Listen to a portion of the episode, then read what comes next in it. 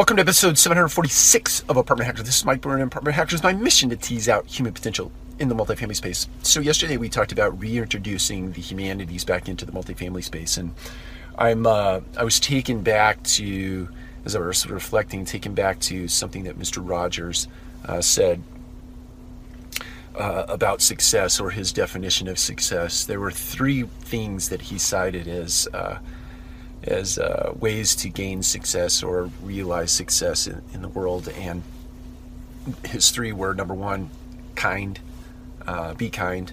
Number two, be kind. And number three, be kind. All about kindness. Um, and I think as we start to reintroduce uh, the humanities back into the multifamily space, we can take uh, a big lesson there from Mr. Rogers, and that is that kindness really trumps all, right?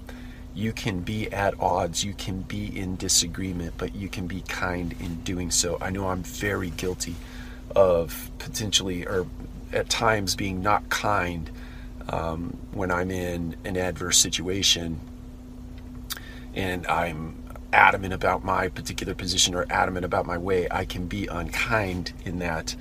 And what Mr. Rogers says is be the anti of that, right? We need to be kind despite the fact that somebody might be taking a different position than ours or might be offering up something that is in contrast to our position or our thought process.